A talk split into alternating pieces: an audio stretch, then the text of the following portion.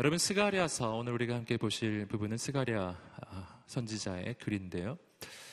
스가랴 선지자는 바로 이스라엘 민족의 가장 어두웠던 시기에 활동했던 사람입니다. 이스라엘 민족이 완전히 망해버렸죠. 북이스라엘도 망하고, 그리고 남유다도 망하고, 그리고 바벨론 포로로 잡혀갑니다. 그리고 나서 이제 겨우 하나님의 은혜로 그 포로로부터 귀환하게 되는데요. 바로 그 시기의 선지자, 바로 우리가 보셨던 스가랴이죠. 여러분, 오늘 말씀을 보기 전에 조금 더 그 본문의 내용을 좀 보시면요. 본문의 내용을 보기 위해서 우리 배경적인 지식을 좀 함께 좀 나누고자 합니다. 아까도 말씀드렸던 것처럼 남유다는 바벨론에 의해서 망합니다.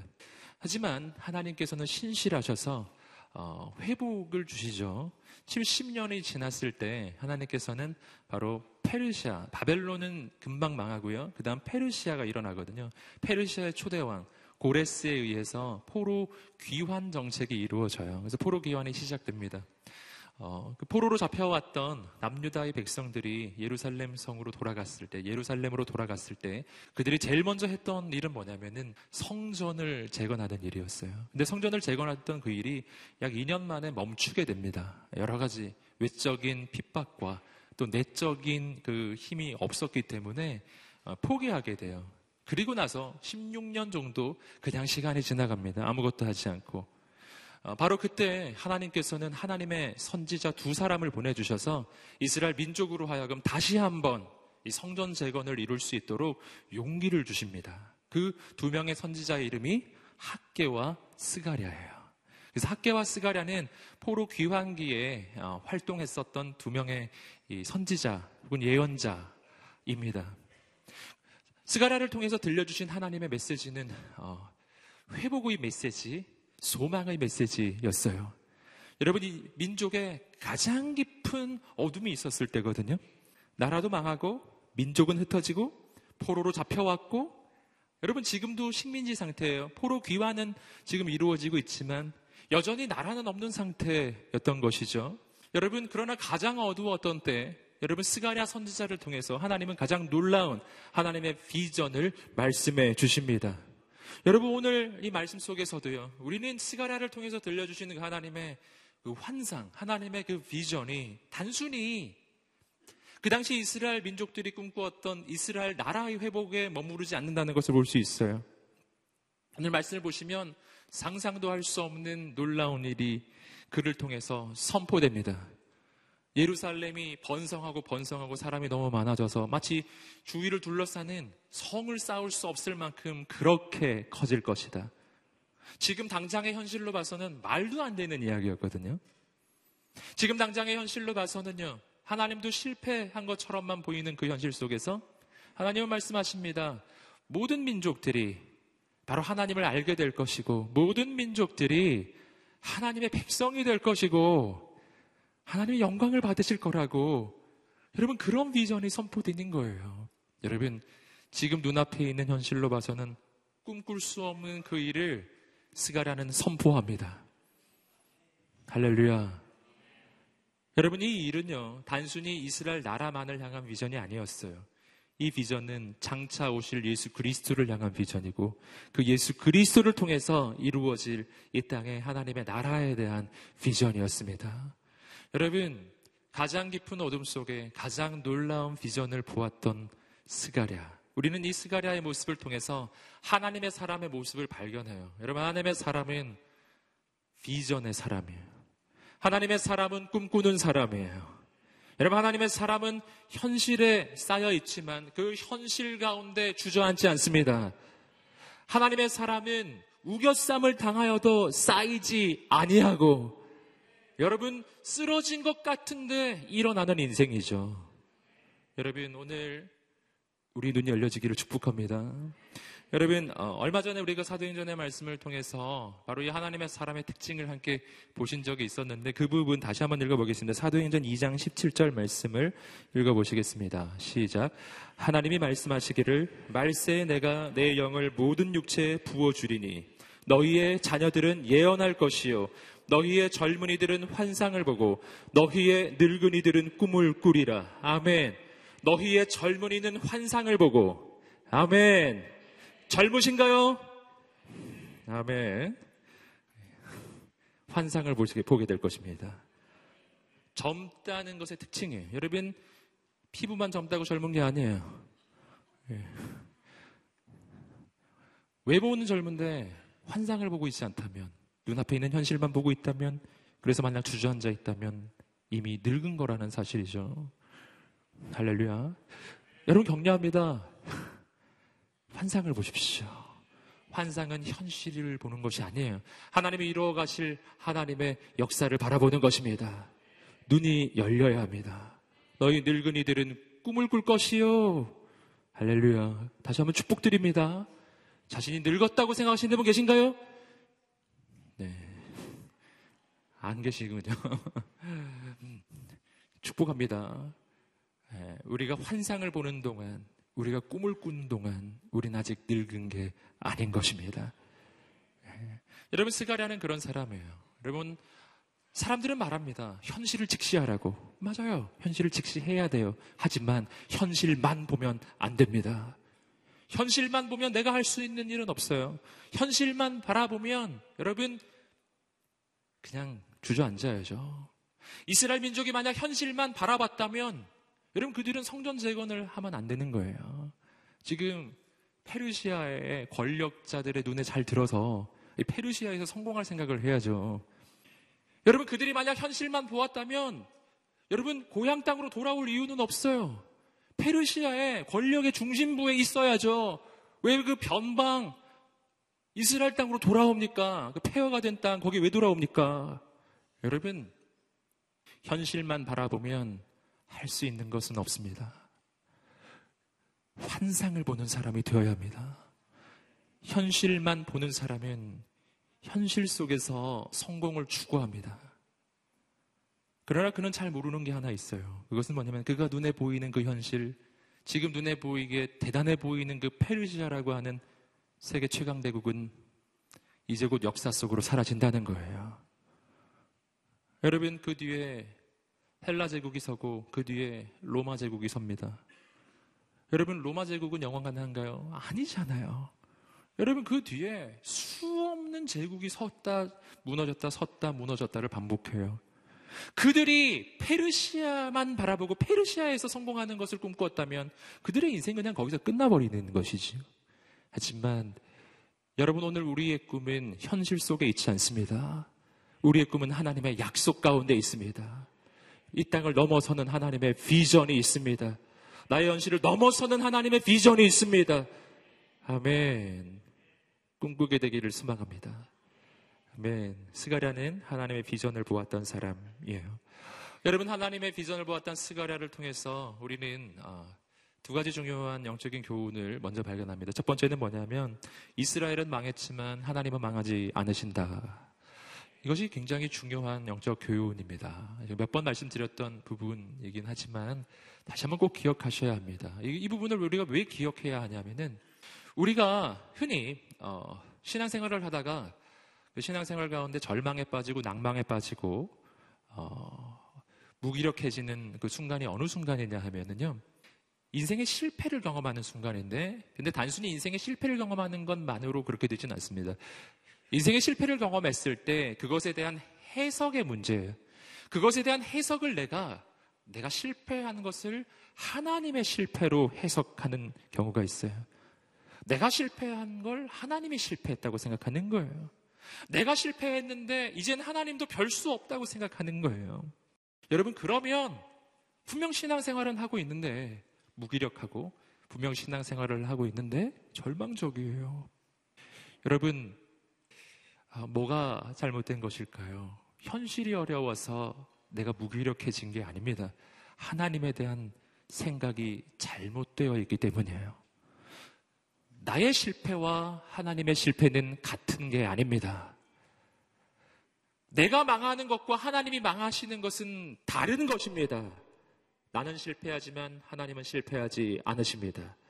난 망했을 수 있어요. 하지만 하나님은 망하지 않으십니다. 아멘. 이스라엘도 마찬가지거든요. 이스라엘이 망하는 것을 보고 많은 주변의 나라는 이스라엘이 섬기던 하나님의 실패라고 본 것이죠. 고대 세계의 그런 세계관이죠. 한 나라가 망하면 그 나라가 섬기던 신의 실패라고 보는 그러한 세계관 아닙니까? 여러분, 그러나 그들은 잘못 본 것이죠. 여러분, 하나님은 이스라엘만의 하나님이 아니라 온 우주의 하나님이십니다. 하나님은 온 우주를 역사하고 주관하고 경영하고 계신 거예요. 그 중에 일부의 순간이 이스라엘이 망하는 순간이 있을 수 있다는 것입니다. 하지만 그렇다고 하나님은 망한 것이 아니에요. 하나님은 그것조차도 이용하시고 하시고 그것조차도 사용하셔서 하나님의 크신 뜻을 이루어가고 계십니다. 할렐루야. 함께 한번 따라해볼까요? 나는 실패했지만 하나님은 실패하지 않으신다.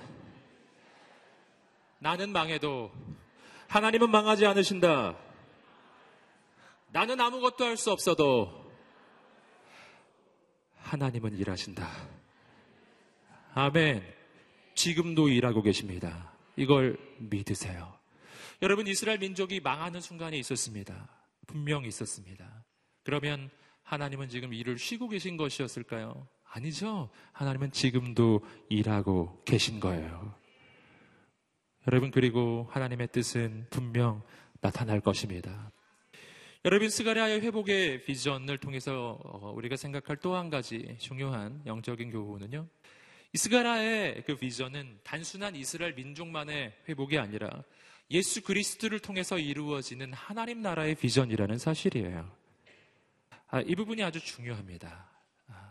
오늘 말씀을 쭉 읽어보시면요, 도저히, 아까도 설명드렸지만 실제 눈에 보이는 인간의 나라 이스라엘, 지금 저 팔레스타인 땅에 있는 그 이스라엘 얘기하는 겁니다.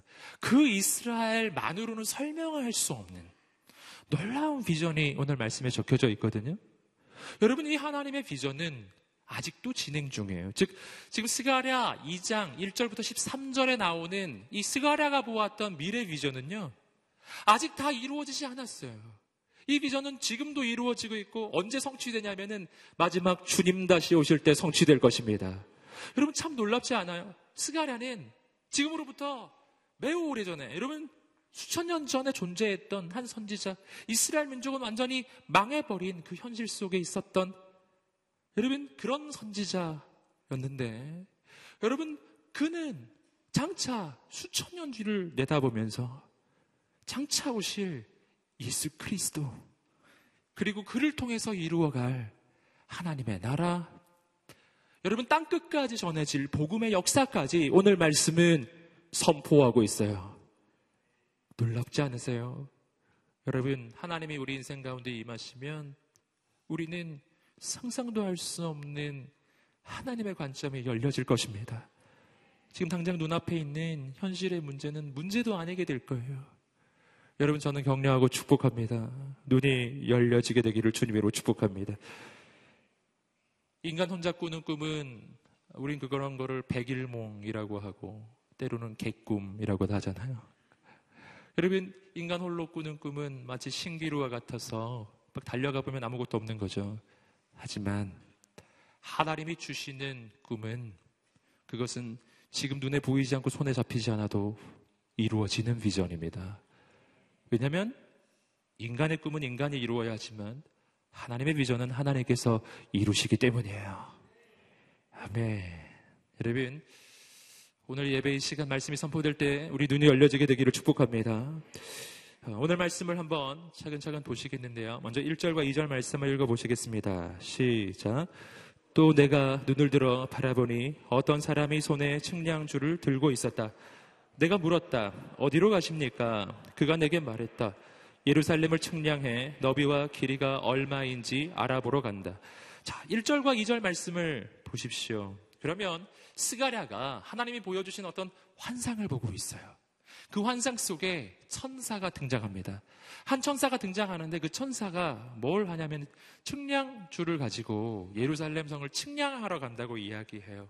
여러분, 이것이 무엇을 이야기하는 것인가? 여러분, 이것은요, 이 측량을 왜 하는 것인지를 알아야 이해할 수 있는데, 이 측량은 예루살렘 성의 재건을 위한, 즉 예루살렘 성읍의 그 재건을 위한 측량이에요. 여러분 건물을 새로 지을 때 왜 측량하지 않습니까? 예. 측량해야 돼요. 여러분 예. 측량을 해야 합니다. 그래서 이제 건물을 새롭게 짓는 거죠. 지금 예루살렘 성의 상황은 어떤 건가? 여러분 예루살렘이라고 하는 이 도시의 상황은 모든 것이 폐허가 돼버린 상황이죠. 망해버린 도시예요. 나라는 망하고 그리고 이 민족은 다 흩어져 버렸습니다. 포로로 다 잡혀와 버렸어요. 폐허가 되어버린 도시, 그 도시를 재건하겠다라고 하는 하나님의 계획이에요. 여러분 여기서 우리가 주목해서 볼 것은 뭐냐면 이 도시 재건 사업, 이 도시 재건을 위한 측량을 누가 하고 있느냐입니다. 누가 하고 있죠? 오늘 말씀은 사람이라 이야기하고 있죠. 이것은 환상 속에 등장합니다. 뒤쪽에 다시 이 존재를 가리켜서 천사라 지칭을 해요.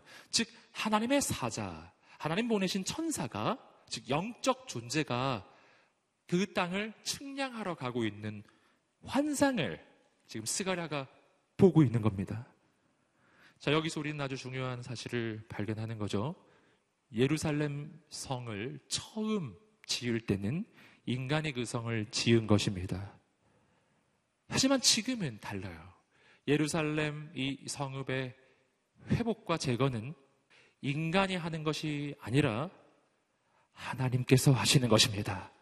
그래서 하나님 보내신 천사가 지금 측량하러 가고 있는 거예요. 그러므로 이 측량은 뭐를 의미하는 거냐면 여러분 이 측량은 원상 회복의 측량이 아니라는 것이죠. 우리는 흔히 생각하기를 하나님의 회복에 대해서 원상 회복 아니겠는가 이렇게 많이 생각하지만 아닙니다. 그렇지 않습니다. 여러분 하나님께서 지금 예루살렘을 재건하시는데 원래대로 재건하시는 계획일까요? 그게 아니라는 걸 뒤에 보면 계속 알게 돼요. 이전에 상상도 할 수 없는 광대한 규모로 재건이 되거든요. 여러분 하나님의 재건은 원상 회복이 아니라 이전을 뛰어넘는 새로운 하나님의 비전이에요. 여러분 그 하나님의 회복을 기대하시기를 주님으로 축복합니다. 하나님의 회복시키시면 이전보다 좋아질 것입니다. 여러분 오늘 말씀에서 또 하나 좀 역설적으로 발견하는 영적 교훈이 하나 있습니다. 그것은 뭐냐면은 인간이 지은 예루살렘 성은 무너졌기 때문에 하나님께서 회복을 주시겠다고 지금 약속하고 계시죠? 이것은 인간이 지금 처해져 있는 이 상황 가운데 하나님이 베풀어 주시는 은혜로 보입니다. 아, 이렇게 참 힘들어 보이니까 내가 회복을 줄게. 이렇게 우리가 그 메시지를 받을 수 있습니다. 하지만 이것을 뒤집어서 보면은 조금 다른 메시지를 우리가 받을 수 있어요. 그것은 뭐냐면은 예루살렘 성의 회복, 즉 예루살렘 성이 재건되는 역사. 이 재건은 하나님이 이루신다고 말씀드렸죠. 하나님이 세우시는 새 예루살렘이죠. 여러분 하나님이 세우시는 새 예루살렘은 인간이 세운 옛 예루살렘이 무너졌을 때 새로운 예루살렘이 세워진다는 거예요. 그래서 이 메시지는 조금 다르게 볼 수 있어요. 함께 한번 따라해 볼까요? 인간이 세운 예루살렘이 무너지면 하나님이 세우시는 새 예루살렘이 세워진다. 아멘. 여기서 우리는 놀라운 소망 하나를 발견해요. 아, 그런 거라면 만약 인간이 지은 예루살렘 성이 무너져야만 새로운 예루살렘이 세워지는 것이라면 여러분 내가 세운 성, 내가 만들었던 업적, 내가 지금까지 쌓아온 내가 만든 이 성이 무너져갈 때 여러분 우리는 그때 절망하고 좌절하지만 그러나 어쩌면 내가 지은 그 성이 무너졌을 때 이제부터는 하나님이 세우시는 새로운 예루살렘 성이 세워지는 하나님의 기회가 된다는 것입니다. 이것은 하나님의 방법이라고 하는 거예요. 아멘. 놀라운 이야기죠. 여러분 그러므로 나의 한계가 무너질 때 하나님의 능력이 시작됨을 믿으시기를 주님으로 축복합니다. 우리는 그 이야기를 이어지는 구절 속에서 계속 발견할 수 있어요. 함께 스가랴 2장 3절과 4절 말씀을 읽어보시겠습니다. 시작. 내게 말하던 천사가 나가자 다른 천사가 그 천사에게 말했다. 달려가서 저 젊은이에게 이렇게 말하여라. 예루살렘 안에 사람들과 가축들이 많아져서 예루살렘은 더 이상 성벽이. 아멘. 놀라운 비전이 지금 이야기되고 있죠? 자, 천사가 예루살렘을 재건하기 위해 가고 있는 거예요. 그런데 어떤 비전이죠? 앞으로 지어질 예루살렘은 너무나 사람이 많고 너무나 가축들이 많아서 더 이상 성벽으로는 이 예루살렘 성을 둘러쌀 수 없을 만큼 그렇게 예루살렘 성은 커질 것이다. 여러분, 고대 도시들의 가장 중요한 여러분 방어의 방법은 성벽을 쌓는 것이죠. 우리나라도 보시면 도시마다 다 이 성벽이라는 것이 있지 않습니까? 성이 있어요. 여러분, 그런데 예루살렘 성은 그 성벽을 쌓을 수 없을 만큼 너무나 커서 계속해서 확장되고 계속해서 확장되는 나라. 여러분, 그것이 바로 하나님이 세우시는 새 예루살렘, 하나님이 세우시는 새로운 하나님의 나라의 비전이에요. 여러분, 여기서 우리는 계속해서 이어지는, 앞에서 보았던 그 구절에서 이어지는 중요한 메시지를 발견합니다. 그것은 뭐냐면 이 성벽이 가지는 의미인데요. 여러분, 오늘 보시는 것처럼 하나님이 새롭게 세우시는 예루살렘 성에는 성벽이 사라지는 거예요. 왜 그런가? 여러분, 이 성벽은 두 가지의 의미를 가지고 있습니다. 인간이 성벽을 쌓아요. 그러면 이 성벽은요, 1차적으로는 보호의 의미를 가지고 있습니다. 그렇죠? 어떤 도시를 성으로 둘러싸면은 이 도시가 보호되잖아요. 여러분, 그러나 이 성벽은 보호 말고 또 한 가지 중요한 의미를 그 안에 가지고 있습니다. 어떤 의미를 가지고 있냐면은 한계를 짓는 거예요. 그것이 오늘 말씀에서 발견하는 건데, 성벽은 보호의 의미와 동시에 한계를 짓는 의미가 있어요. 그래서 성벽이 일단 세워지고 나면은 도시는, 인간이 세우는 그 성읍은 절대로 그 도시를, 그 성벽을 넘어설 수는 없는 거죠. 그 성벽 안에서 갇히는 거예요. 그 이상 확장은 일어나지 않는 것입니다. 이것이 바로 인간이 세우는 성벽이 가지고 있는 특징이에요. 나를 보호하지만 동시에 나의 인생의 한계를 짓는 거예요. 그 이상 못 넘어갑니다. 여러분, 이것이 바로 오늘 우리가 하나님 없이 나 홀로 만들어가는 내 모든 노력이 가지고 있는, 내 모든 성취가 가지고 있는 특징이에요. 인간이 만드는 성이 가지고 있는 특징이에요. 나는 대단한 것을 만들었다고, 지금까지 대단한 것을 위해서 노력해왔다고, 대단한 것을 성취해왔다고 나는 생각하는지 모르겠어요. 하지만 그것은 내 인생을 보호하는 것인 동시에 내 인생을 한계에 짓는 겁니다. 그 이상 못 넘어가는 거죠. 여러분, 그런데 오늘 말씀에서 보시죠. 인간이 지은 성은 무너지고 하나님이 새로운 가능성을 펼쳐주시는데, 하나님이 세워주시는 새로운 도시에는 인간이 세운 성벽은 없어요. 할렐루야. 인간이 세운 성벽이 없다는 말이 뭔지 아시겠어요? 무한 확장 도시라는 거죠. 무한히 확장해. 성벽이 없으니까요. 무한하게 뻗어나가는 하나님의 나라. 여러분, 세상 끝까지 뻗어나가는 하나님의 나라의 비전이에요. 여러분, 이 도시의 성벽은, 인간이 쌓은 성벽은 없었어요. 하지만 다른 성벽이 있었죠. 우리가 아래 구절에서 보실 텐데, 하나님이 친히 이 도시를 지키는 불성벽이 되어주시겠다고 약속하십니다. 이 불성벽이 가진 특징이 있어요. 모바일이라는 거죠. 모바일, 움직여요. 사람이 만든 성벽은 고정이에요. 하지만 하나님이 지으시는 불로 된 성벽은 움직여요. 할렐루야. 무한히 확장하는 도시, 무한히 확장하는 하나님의 나라의 비전이에요. 인간의 한계에 갇히지 않습니다. 여러분, 이것은 하나님의 나라의 비전이면서 동시에 우리의 인생을 향한 하나님의 가능성이에요. 내가 예수 그리스도를 믿고 하나님의 자녀가 되었을 때 우리 인생 가운데 일어나는 영적인 변화예요. 내가 예수 바깥에 있었을 때는 내가 애쓰고 노력하고 무슨 자격증을 따고 스펙을 쌓고 온갖 노력을 다 했지만, 그래서 온갖 내가 온 힘을 다해 성을 쌓는 거죠. 내 인생에 성을 쌓는 거예요. 대단한 성을 쌓았다고 생각했지만 여러분 그것은 내 인생을 보호해주는 것인 줄 알았는데 내 인생의 한계를 짓는 것이었어요. 더 이상 못 가는 거죠. 하나님은 우리 인생에 새로운 가능성을 주기 원하세요. 여러분 그것은 하나님의 비전이 아니에요. 내가 만드는 성은 하나님의 비전이 아니에요. 내가 만드는 성은 하나님의 원래의 계획도 아니에요. 그냥 내가 보기에 좋은 것일 뿐입니다.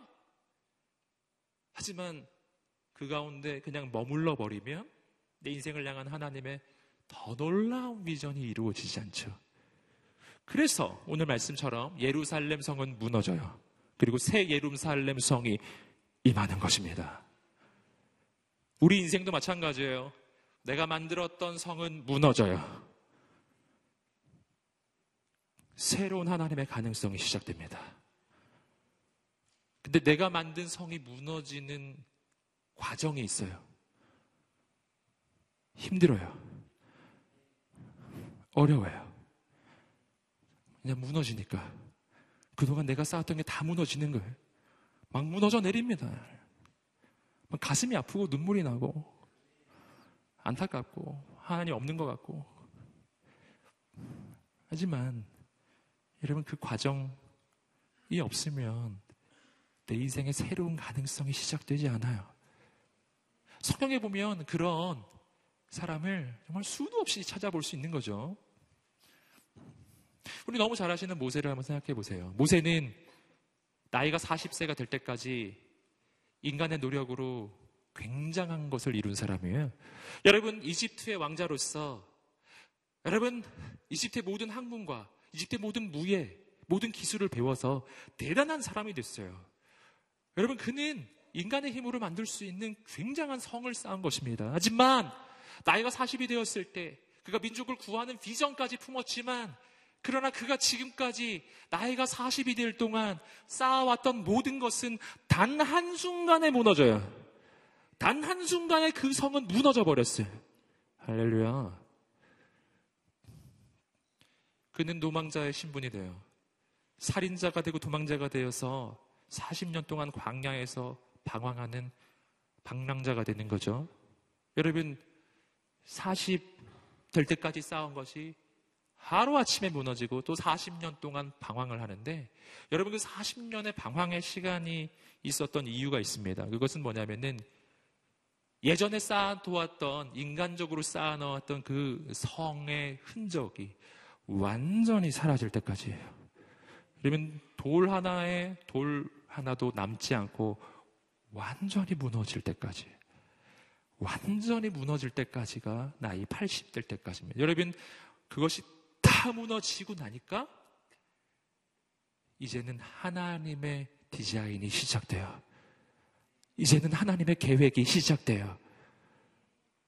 상상도 할 수 없었던 그는 과거에 이집트의 왕자로서 자기 힘으로 이스라엘을 구원해 보려고 했지만 단 한 명을 구원하고 실패했습니다. 하지만 그는 이제 하나님이 세우시는 하나님의 리더십이 된 거예요. 그리고 그를 통해서 그 이전에는 상상도 할 수 없는 역사가 일어나죠. 이집트 전체를 무너뜨리는 하나님의 10가지의 놀라운 기적의 역사가 일어나고 홍해는 갈라집니다. 여러분 전무후무한 하나님의 역사가 일어나기 시작해요. 이것이 바로 하나님이 그의 인생에 계획하시고 준비하셨던 진짜 디자인이었어요. 이것이 바로 하나님께서 만들어 가시는 모세의 인생의 진짜 성이었어요. 할렐루야.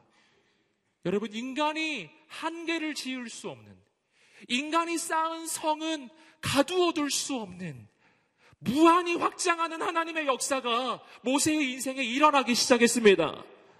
바로 그 순간이에요. 그 순간이 변화의 순간입니다. 여러분 오늘 우리의 인생에 그 순간이 오기를 주님으로 축복합니다. 그 순간이 무슨 순간인지 아시겠어요? 어떤 사람은 걱정하시더라고요. 모세가 40에 인생이 무너지고 그리고 또 40년 기다렸는데 그럼 제가 80까지 기다려야 하나요? 저 40년 못 기다리겠는데요. 막 이런 분들 계시더라고요. 다들 같은 걱정을 가지고 계신 것 같아요. 보니까 근데 그 모세의 예를 들면 그 이미 나이가 80이 되신 분은 소망을 갖는데 아직 나이가 어리신 분은 좀 절망하는 경향이 있어요. 네. 여러분 소망을 품으세요. 네, 지금 40이라는 숫자가 중요한 것이 아니면 아까도 말씀드렸죠. 왜 40년이라는 시간이 필요했다고요? 돌 하나 위에 돌 하나도 남지 않고 완전히 인간이 만들어 놓은 가능성이 완전히 무너지는 시간이 40년 걸린 거예요. 모세는 그게 40년이 걸린 거예요. 오늘 우리는 오늘 할 수 있습니다. 40년 끌지 마세요.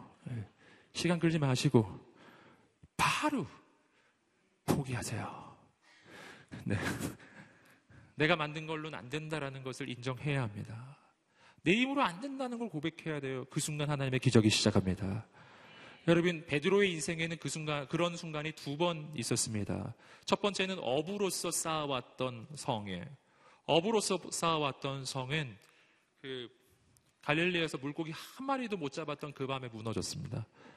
단 한 마리도 못 잡은 것이죠. 어부 체면이 있는데 그래도 베테랑 어부가 그 기적입니다, 여러분. 예, 그 물고기를 153마리 잡는 것도 기적이지만 한 마리도 못 잡는 것도 기적이에요. 그거는 보통 일은 아니에요. 한번 해보세요, 여러분이 할 수 있는지. 아니 뭐라도 하나 걸리죠, 안 그래요? 근데 단 한 마리도 못 잡은 거죠. 절망입니다, 절망. 네.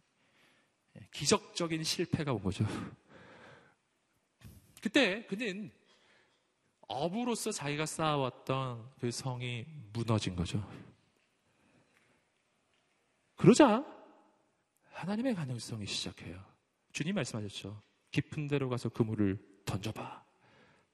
던졌더니 배가 잠기게 잡히는 거예요. 여러분, 내 능력이 무너질 때 주님의 능력이 시작해요. 그 주님의 능력은 나의 한계를 뛰어넘어요. 무한히 확장하는 능력이 시작되는 겁니다. 여러분, 그때 베드로는 주님을 따르기 시작해요. 두 번째 실패의 순간이 오는데 그것은 예수님의 제자로서의 실패의 순간입니다. 예수님의 제자로서 그는 수제자죠. 대단하죠. 그는 추진력도 있고 여러분 바른 말도 몇 번 했어요. 주는 그리스도시여 살아계신 하나님의 아들이십니다. 뭐 이런 말. 예. 예수님이 놀라서 이거는 네가 한 말이 아니야. 이거는 성령님이 오신 거라는 말이다. 시몬아, 너 성령 받았구나. 뭐 이런 말씀을 이제 해주신 거죠. 여러분, 베드로가 괜찮았죠. 수제자로서 그래도 12제자 그룹에서 성공한 거 아니겠습니까? 리더가 됐으니까. 여러분, 그러나 그가 예수님의 제자로서 쌓은 그런 영적 자부심도 무너지는 순간이 와요. 그는 예수님의 제자로서 예수님께 말합니다. 예수님, 저는 죽을지라도 예수님은 절대로 배반하지 않습니다. 끝까지 주님을 따르겠습니다. 호언장담을 했지만 바로 그 밤에 그는 3번 예수님을 부인하면서 저주하는 그런 일이 일어나죠. 그리고 그는 처절한 인생의 실패를 경험합니다. 어부로서도 실패했고 또 한 가지 예수님의 제자로서 자부심이 있었는데 그것도 무너진 거예요. 여러분, 인간이 쌓는 것은 무너집니다. 또 다른 말로 하면 인간이 쌓은 것은 무너지게 돼 있습니다. 그 무너져야 합니다. 그리고 여러분, 그래서 예수님이 무너지도록 그를 인도해 주시는 거예요. 주님이 말씀해 주셨잖아요. 네가 이 밤이 다 굴기 전에 3번 내가 나를 부인하리라. 예고도 해주셨어요. 여러분, 그리고 베드로가 난 내 힘으로 주님을 따를 수 있다고, 난 내 힘으로 예수님의 제자로서 잘할 수 있다고 그렇게 생각했던 그 인간의 생각, 예수님의 제자로서 가지고 있었던 영적 자부심이 무너져요. 그것이 무너지니까 그의 인생에 주님께서 만들어 가시는 새로운 가능성이 시작돼요. 인간의 성은 무너져요. 그러면 인간의 한계가 깨지는 겁니다. 지금까지는 그 한계를 못 벗어나요. 하지만 그 한계가 깨어지는 순간부터 여러분, 가능성은 시작돼요. 여러분, 오늘 우리 인생의 여정에 어떤 길을 가고 계신가요? 내가 지금까지 쌓아왔던 것이 무너지고 내가 지금까지 그렇게 애써서 준비해왔던 모든 것이 무너지는 여러분 그러한 일을 지금 경험하고 계신가요? 만약 그렇다면은 하나님 바깥에서 그 일은 절망이지만 하나님 안에 있으면 이제 내 인생이 새롭게 세팅되는 순간이에요. 새로운 성이에요. 그 새로운 성은 이런 성이에요. 무한히 확장되는 성이에요. 이 성은 또 이런 특징을 가지고 있습니다. 5절 말씀 계속해서 읽어보시겠습니다. 시작. 나 여호와가 말한다. 내가 바깥으로는 예루살렘의 불로 된 성벽이 되줄 것이며 안으로는 예루살렘의 영광이 되겠다. 첫 번째 뭐가 되시겠다고요? 불로 된 성벽이 되어주시겠다. 내가 예루살렘 성을 위한 불로 된 성벽이 되어주겠다. 전에는 인간이 성벽을 쌓고 살았으나 이제는 하나님이 불로 된 성벽을 만들어주세요. 불로 된 성벽이 가지고 있는 두 가지 특징이죠. 첫 번째, 인간이 만든 돌로 된 성벽보다 강력하다. 할렐루야. 돌 성벽이 강할까요? 불 성벽이 강할까요? 네? 불이죠, 불. 이 불은 그냥 불이 아니에요. 하나님의 불인데요. 불성벽이 가지고 있는 두 번째 특징이 있어요. 아까 제가 설명해 드렸습니다. 불성벽이 가지고 있는 특징 두 번째. 돌성벽은 못 움직입니다. 하지만 불성벽은 움직입니다. 모바일이라니까요. 모바일. 네. 네. 그래서 이 불성벽은요. 확장되는 성벽이에요. 불성벽이 계속 커져가요. 온 세상을 향하여 커져갑니다. 할렐루야. 예. 그러므로 너희는 가서 모든 민족으로 제자를 삼아 아버지와 아들과 성령의 이름으로 세례를 베풀고 내가 너희에게 분부한 모든 것을 가르쳐 지키게 하라. 아멘. 온 세상을 향해서 지금 이 불성벽이 확장되고 있는 것입니다. 아멘. 오직 성령이 너희에게 임하시면 너희가 권능을 받고 예루살렘과 온 유대와 사마리아와 땅끝까지 이르러 내 증인이 되리라. 예루살렘 성에 하나님의 불이 임하지 않습니까? 여러분, 예루살렘 성에 하나님의 불이 임하고 그 불은 온 유대로 사마리아로 땅끝까지 여러분 이 불성벽이 확장되어 가고 있는 것입니다. 여러분, 이 성벽은 움직여요. 한계는 없습니다. 인간이 만든 성은 한계이고 하나님이 세우시는 불성벽은 무한한 가능성을 이야기해줘요. 여러분 소망을 품으시기를 주님으로 축복합니다. 여러분 하나님 말씀하십니다. 내가 너희의 영광이 되어주겠다. 놀라운 이야기죠. 하나님이 나의 영광이 되어주시겠대요. 이 말씀이 가지고 있는 의미도 있습니다. 여러분 우리는 영광에 대해서 생각해 볼 때 이 말씀의 의미를 알 수 있는데 우리는 세상에서 내가 언제 영광받았다고 생각하십니까? 학위를 받았을 때? 어떤 명예를 얻었을 때? 권력을 쟁취했을 때? 승진했을 때? 돈을 많이 벌었을 때? 아무튼 뭐 이런 거 아니겠어요? 여러분, 그런데 이 모든 것들 다양하게 난 영광 받았다 이렇게 말할 수 있는 순간이 여러 순간이 있는데 그런데 그 모든 순간이 가지고 있는 공통점이 하나 있습니다. 그 공통점은 뭐냐면 사람에게 인정받는 순간이에요. 영광을 받는 순간, 세상에서 영광을 받는 순간은 사람에게 인정을 받는 순간이에요. 여기서 우리는 영광의 정의를 발견하는 거죠. 누군가의 인정받는 것이죠. 여러분 그런데 하나님의 영광, 하나님이 나의 영광이 되어주신다는 것은 그런 측면에서 어떤 의미를 가지겠습니까? 세상의 영광은 사람의 인정을 받는 것이고 하나님의 영광은 하나님의 인정을 받는 것입니다. 근데 하나님이 약속해 주셨어요. 내가 새 예루살렘 성을 만들 것인데 그 안에서 뭐라고요? 예루살렘의 영광이 되겠다. 이 말을 잘 보세요. 내가 예루살렘의 영광이 되겠다. 주어는 하나님이십니다. 인간이 아니에요. 이거는 어떤 조건도 없어요. 그냥 내가 예루살렘의 영광이 되겠다. 내가 너희를 영광스럽게 만들어 주겠다. 할렐루야. 이게 뭡니까? 내가 너희를 인정해 주겠다. 사람의 인정받으면 사람의 영광이고 하나님의 인정받으면 하나님의 영광이에요. 하나님께서 우리의 인생을 인정해 주시겠다고 약속하시는 것입니다. 그런데 조건이 없는 거예요. 오늘 말씀에 잘 보세요. 아무 조건이 없잖아요. 너희가 이렇게 하면 내가 너희의 영광이 되겠다 이렇게 하지 않았잖아요. 너희가 착하게 살면 내가 너희의 영광이 되어주겠다 이렇게 했나요? 아니잖아요. 너희가 예쁘면 내가 너희의 영광이 되어주겠다 이렇게 했나요? 그러면 아니잖아요. 할렐루야. 회개하면이란 말도 없다는 말을 잘 보세요. 아무 조건이 없어요. 전혀 없어요. 내가 너희의 영광이 되어주겠다. 왜 조건이 없을까요?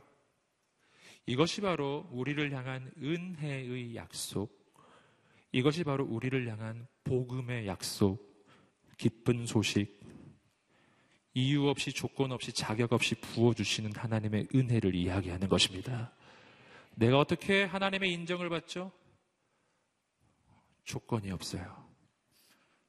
왜 조건이 없을까요? 왜냐하면 그 조건은 예수님이 만들어주시는 조건이기 때문이에요. 내가 하나님의 인정을 받으려면, 내가 하나님 앞에서 의롭다는 인정을 받으려면, 내가 하나님의 자녀가 되기 위해서는 원래는 죄값을 치러야 하는 겁니다. 난 죄인이라서 이렇게 될 수 없거든요. 여러분, 그런데 어떻게 하나님이 이렇게 해주시는 거죠?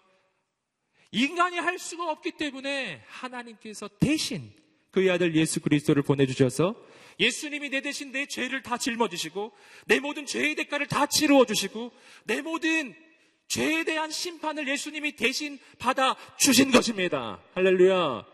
그래서 나는 비록 더럽지만, 비록 죄인이지만, 그러나 그 예수 그리스도를 내 인생의 구원자로 영접하면, 그분이 내 모든 죄의 대가를 치르셨다는 것을 내가 믿기만 하면, 오직 믿음으로, 할렐루야, 오직 믿음으로, 나의 행위가 아닌 믿음으로 난 의롭게 되고 난 하나님의 자녀가 되고 하나님의 영광이 되는 것입니다. 여기에 조건이 없는 이유는 예수님이 나의 조건이시기 때문이에요. 할렐루야. 오늘 우리에게 그 믿음이 있게 되기를 주님으로 축복합니다. 난 영광스럽게 바뀔 것입니다. 예수님 때문에. 여러분, 이것이 복음의 소식이에요. 여러분, 그래서 성경은 이렇게 이야기하는 거죠. 요한복음 1장 14절 말씀입니다. 요한복음 1장 14절 말씀을 함께 읽어보시겠습니다. 시작. 말씀이 육신이 되어 우리 가운데 거하심에 우리가 그의 영광을 보니 아버지의 독생자의 영광이요 은혜와 진리가 충만하더라. 아멘. 놀라운 말씀이죠. 말씀이 육신이 되어 우리 가운데 거하심에 우리가 그의 영광을 보니 아버지의 독생자의 영광이요. 여러분, 하나님이 세워주시는 새 예루살렘, 불로 된 성벽이 있는 도시, 여러분, 그 도시에는 하나님의 영광이에요. 여러분, 바로 예수 그리스도, 살아계신 하나님의 아들, 성자 하나님께서 인간이 되셔서 우리 가운데 오실 때, 그때 나는 이유 없이 자격 없이 조건 없이 아무것도 없는데 그냥 영광스럽게 바뀌어요. 할렐루야. 놀랍죠?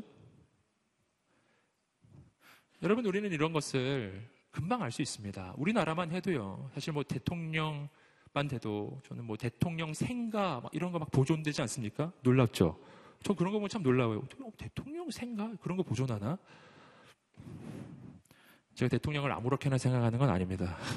존경합니다. 근데 대통령 세상의 리더도 그럼 그가 있었던 곳에 영광이 있다고 보는 거죠. 그런데 말이죠. 오늘 하나님이 약속해 주시는 건 뭐냐면, 내가 예수 그리스도를 믿고 하나님의 자녀가 되고 하나님의 의인이 되고 하나님의 구원받은 자가 되면 바로 예수님이 내 안에 오신다는 겁니다. 내가 온 우주의 왕이신 하나님이 거하시는 처소가 되는 거예요. 놀랍죠? 이것이 영광이에요. 대통령이 있는 곳은 청와대, 미국 대통령이 있는 곳은 백악관, 온 우주의 왕이신 하나님이 계신 곳은 바로 우리라는 거죠. 할렐루야! 놀랍죠? 네. 안 놀라우시나요, 여러분? 안 놀라우시나요? 온 우주의 왕이 내 인생에 오셨다는 것, 이것이 나의 영광인데, 여러분 이것이 얼마나 놀라운 소식인가요? 왕이 오면 모든 게 달라집니다. 여러분, 대통령이 오면 보디가드가 따라오고 경찰 병력이 따라오고 온갖 보호하는 사람들이 다 나타나죠? 그렇죠? 대통령이 오면 올 곳을 청소하겠죠? 업그레이드 시키고 난리가 나죠? 하나님께서 우리 인생에 오시면 천군 천사가 함께 올 것입니다. 여러분, 청와대 경호실장이 아니라 미가엘 청사장이, 할렐루야.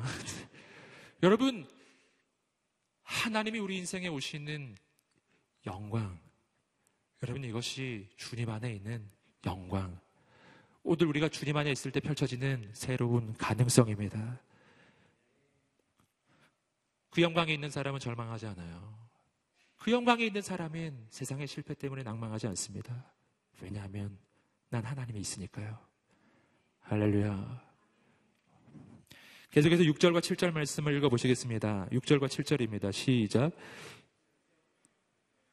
이제 어서 북쪽 땅에서 도망쳐라. 여호와의 말이다.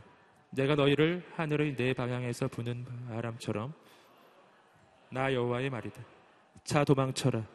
바벨론 성에 살고 있는 시온아. 6절과 7절 말씀을 보시면 도망쳐라 이렇게 나오죠. 어디서? 바벨론 성에서 도망쳐라. 이것이 지금 하나님의 메시지예요. 무슨 뜻일까요? 왜 바벨론 성에서 도망치라고 하죠? 여기 역사적으로는 바벨론이 아니거든요. 이 당시에 이스라엘 백성들은 바벨론이 아니라 페르시아의 지배 아래 있었습니다. 왜냐하면 바벨론은 이미 망했어요. 금방 망하거든요. 그리고 페르시아가 지금 다스리고 있고, 그런데도 오늘 말씀은 굳이 하나님은 바벨론으로부터 도망쳐라 라고 이야기해요. 이 바벨론은 실제 나라를 이야기하는 것이 아니라 그러므로 영적 의미를 가지고 있는 대상을 말하는 겁니다. 성경에서 바벨론이 등장할 때는요, 항상 이것은 악한 마귀의 세력, 죄악의 권세를 가리키는 거예요. 바벨론으로부터 도망쳐라. 죄악의 권세로부터 도망쳐라. 거기 계속 머물지 말아라. 죄악의 영향력으로부터 도망쳐라. 빠져나와야 해. 할렐루야. 거기 있으면 안 돼요. 도망치셔야 합니다. 여러분, 죄에 대해서 승리하는 아주 중요한 방법이 있습니다. 도망쳐야 합니다. 나와야 해요. 하나님은 왜 도망치라는 표현을 쓰셨을까요? 거기 좀 머물면서 맞서 싸우면 좋지 않을까요? 여러분, 그런데 그렇게 안 돼 있어요. 도망치라고 돼 있어요.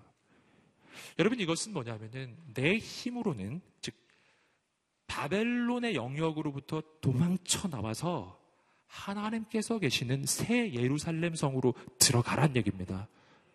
그러면 돼요. 하지만 하나님께서 계시는 새 예루살렘 성으로 들어가지 않고 바벨론 땅에 머물고 있으면 절대로 죄의 권세를 이길 수 없어요. 인간이 가지고 있는 교만함이 하나 있습니다. 그것은 뭐냐면은, 이거는 예수 믿는 사람이나 안 믿는 사람 똑같은데요, 예수 믿는 사람이라 할지라도 죄에 대해서 내가 교만한 마음을 품고 있으면 못 이깁니다. 그 교만한 마음은 뭐냐면은 내가 이 죄의 유혹을 컨트롤할 수 있다는 생각이에요. 컨트롤, 난 컨트롤이 돼, 이거죠. 여기까지만 난 할 수 있어, 뭐 이런 컨트롤이에요. 이 선은 넘어가면 여기서는 좀 어렵지만 거기까지는 내가 할 수 있어, 이런 생각이죠. 예. 제가 예는 안 들어드릴게요. 예, 그치만 예, 다양한 예를 들어드릴 수 있습니다. 여러 가지. 근데 내가 컨트롤할 수 있다고 생각하는 그 순간 죄에 빠지는 겁니다. 요셉이 어떻게 죄를 이겼는지 아시죠? 보디바르의 아내가 유혹했을 때 도망쳤습니다. 나와버렸어요. 근데 보디바르의 아내하고 토론을 안 했어요. 사모님, 이러시면 안 됩니다. 그렇게 하지 않았다는 얘기입니다. 그러지 않았다고요. 왜 우리가 이러면 안 되는지 뭐 10가지 이유 막 설명하고 막 설득하고 아니랬다는 얘기예요. 여러분, 그 자리에 계속 머물러 있으면 못 이깁니다. 그래서 요셉이 나온 거예요. 이거는 말이죠. 이거는 인간이 가지고 있는 연약함의 고백이에요. 죄는 피해서 이기는 것입니다. 그걸 안 한 사람이 하나 있죠. 다윗이 안 해요. 다윗은 어떻게 했냐면은 밧세바에 목욕하는 장면을 목격합니다. 그리고 어떻게 했죠? 묵상했죠. 네. 아침에도 안 일어나고 오후 늦게 일어나서 일어났으면 바로 말씀 묵상을 해야 되는데 딴 걸 묵상하고 있으니까요. 여러분, 거기에는 뭐가 담겨져 있냐면 다윗의 교만이 담겨져 있는 거예요. 내가 이걸 컨트롤할 수 있다? 난 이것을 제어할 수 있어. 이렇게요. 내가 보기는 봤지만 이 이상은 안 할 수 있어. 이렇게요. 그러니까 뭐 처음부터 그렇게 생각했어요. 예, 이 이상은 아니지. 그런데 좀 있어 보니까 부르고 싶죠? 부르는 것까지만 불러보죠. 여러분, 그 죄에 대해서 가장 여러분 내가 조심해야 할 것은 내가 이 죄를 컨트롤할 수 있다고 생각하는 순간입니다. 그래서 어떻게 해야 되냐면 도망쳐라 라는 겁니다. 바벨론으로부터 도망쳐라. 거기 머물지 말고 하나님의 성 예루살렘 성으로 달려와라. 할렐루야. 달려와야 합니다. 여러분, 죄를 지을 수 있는 자리, 죄를 지을 수 있는 순간 그 유혹으로부터 도망을 치셔야 해요. 할렐루야. 그래서 제가 그 데이트하는 커플한테 그 몇 번 해준 얘기가 그거죠. 정 어려우면 여기 교회 커피숍에서 데이트해라. 할렐루야. 뭘 믿어야 할까요? 내 힘을 믿지 말고 주님을 믿으셔야 합니다. 예루살렘 성으로 달려가셔야 합니다. 하나님께서 우리 인생을 지켜주시겠다고 약속하십니다. 오늘 말씀을 보시면 아주 기가 막힌 말씀이 나옵니다. 8절과 9절 말씀을 읽어보시겠습니다. 시작. 만군의 여호와께서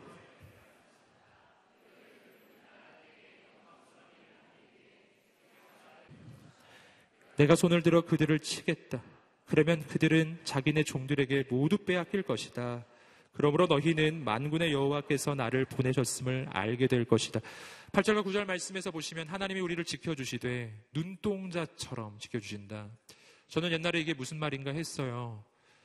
이 말이 그 말이더라고요. 내가 내 눈동자를 지키는 것처럼 하나님이 나를 지켜주시겠다. 눈동자 가장 약하지만 가장 소중하죠. 그래서 우리는 보호합니다. 그처럼 지켜주십니다. 하나님의 약속을 붙잡으시기를 주님으로 축복합니다.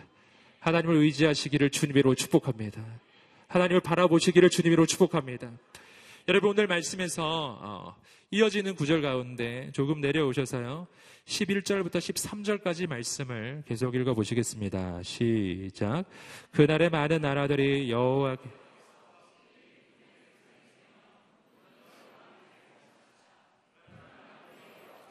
나를 내게 보내셨음을 내가 알게 될 것이다. 여호와께서 예루살렘을 다시 선택하시고 그 거룩한 땅에서 유다를 그분의 것으로 삼으실 것이다. 육체를 가진 모든 사람들아. 아멘. 마지막 부분을 보십시오. 여호와 앞에서 잠잠하라. 그분께서 거룩한 곳에서 일어나신다. 하나님께서 일하기 시작하신다. 너희는 잠잠할지어다. 아멘. 여러분, 이것이 무엇을 이야기합니까? 내가 하나님 앞에서 잠잠한 것은 첫째 하나님을 바라보는 것입니다. 아멘. 모세가 홍해 앞에서 백성들을 향해 선포했어요. 너희는 가만히 있어 하나님께서 행하시는 구원을 볼지어다. 가만히 있어. 이 가만히 있다는 말, 잠잠히 있다는 것은 가만히 있다는 말과 같은 말이죠. 여러분, 이것은 이제 내 눈을 하나님께 고정하는 것입니다. 또 한 가지가 있어요. 내가 잠잠해지는 것은요, 내가 내 시도와 내 노력을 멈추는 것입니다. 넌 이제 가만히 있어라. 이젠 하나님이 일어나신다. 이걸 구원이라고 부르는 것입니다. 이것이 하나님의 역사예요. 여러분, 하나님은 우리에게 이렇게 말씀하지 않으세요. 내가 힘이 부족하니까 같이 가자. 날 좀 도와주련. 이렇게 하지 않으셨다는 것이죠. 이렇게 말했죠. 너희는 잠잠히 있어라. 이젠 내 차례야. 할렐루야. 아멘. 여러분, 이것은 우리를 인생을 향한 소망의 소식이에요. 너희는 잠잠히 있어. 너희는 가만히 있어. 하나님께서 행하시는 구원을 보라. 너희는 구경만 하면 돼. 이게 무슨 뜻이냐면 너희는 이제 쉬어라. 여러분, 이것이 바로 구약 성경 전체에서 말하는 안식일의 의미예요. 너희는 쉬어라. 이제는 내가 일할 것이다. 할렐루야. 여러분, 예수님의 치유의 기적이 가장 많이 일어난 날이 바로 안식일이죠. 왠지 아시겠어요? 인간이 자기의 노력을 멈추는 순간 주님의 기적의 역사가 시작하기 때문이에요. 인간의 모든 노력이 무너지는 그 자리가 하나님의 무한하신 능력이 시작하는 자리예요. 너희는 이제 잠잠하라. 하나님께서 일어나신다. 이것이 오늘 우리를 향한 하나님의 약속이십니다. 오늘 이 약속을 붙잡고 기도하며 나가겠습니다. 하나님 아버지, 오늘 우리의 눈을 열어 주시옵소서. 우리의 비전을 열어주시옵소서. 현실을 이기고 환경을 이기고 상황을 이기고 이 시대 가운데 하나님께서 이루어가실 역사를 바라보게 하여 주시옵소서. 주님, 오늘 우리의 눈을 열어서 스가랴가 보았던 그 환상을 우리도 보게 하여 주시옵소서. 현실이 아니라 하나님께서 역사하시는 그 꿈을 보게 하여 주시옵소서. 우리 함께 기대며 나갈 때 현실을 이기고 이 땅에서 펼쳐지는, 눈앞에 펼쳐지는 이 현실이 아니라 하나님의 역사를 바라보기를 소원하는 사람들, 우리에게 자리에서만 일어나 보시겠습니다. 우리 하나님 앞에 우리의 믿음을 고백하며 표현하며 나아갑니다. 우리 주 앞에 두 손을 들고 기도하며 나갈 때 하나님, 주님 역사하여 주셔서 하나님, 현실의 사람이 아니라 비전의 사람이 되고 하나님 눈앞에 있는 것을 보는 인생이 아니라 하나님의 환상을 보는 인생이 되게 하여 주시옵소서. 우리 함께 두 손을 들고 간절히 주여 세 번에 치며 기도하겠습니다. 주여, 주여, 주여. 할렐루야. 하나님 아버지,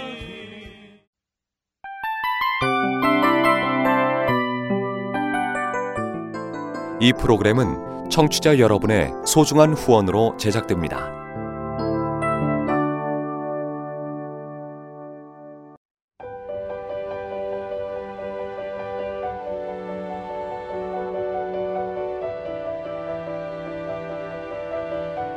세상에는 수많은 교회들이 있지만 더 깊이 있는 말씀 강해를 찾기 위해 크기로만 교회를 선정하지 않습니다. 보다 좋은 영적 콘텐츠를 더 많이 나누기 위해 방송비를 받지 않습니다. 1년 365일 복음만 전하고 싶어서 우리는 광고를 하지 않습니다. 온누리의 복음을